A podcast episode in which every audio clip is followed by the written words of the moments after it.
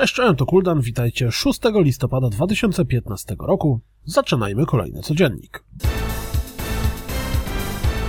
Na Steamie zadebiutowała dziś gra Clandestine, stealth hacking game, jak to sama się określa, dziejąca się w 1996 roku. Patrząc po premierowym zwiastunie, to gra wygląda jak Alpha Protocol.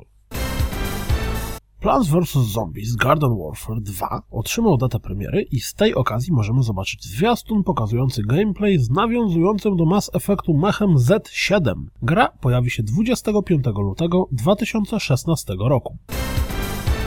Fallout 4 dostał premierowy zwiastun. Widać dużo fragmentów gameplayu, a z dialogów w tle można wywnioskować, że w grze istotna będzie kwestia androidów. Tak szczerze mówiąc, to mnie za serce nie chwyciło.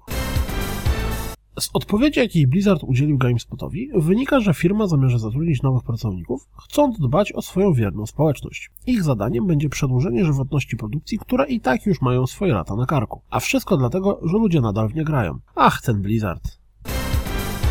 A propos Blizzarda, dziś zaczyna się BlizzCon 2015, na którym między innymi pewnie oficjalnie dowiemy się, że Overwatch wyjdzie również na konsolę. Tymczasem, jak donosi Kotaku w GameStopie, możemy już złożyć preorder na konsolową wersję gry.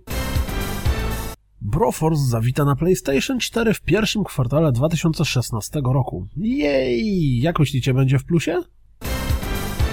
Porównywanie cyferek, część 267.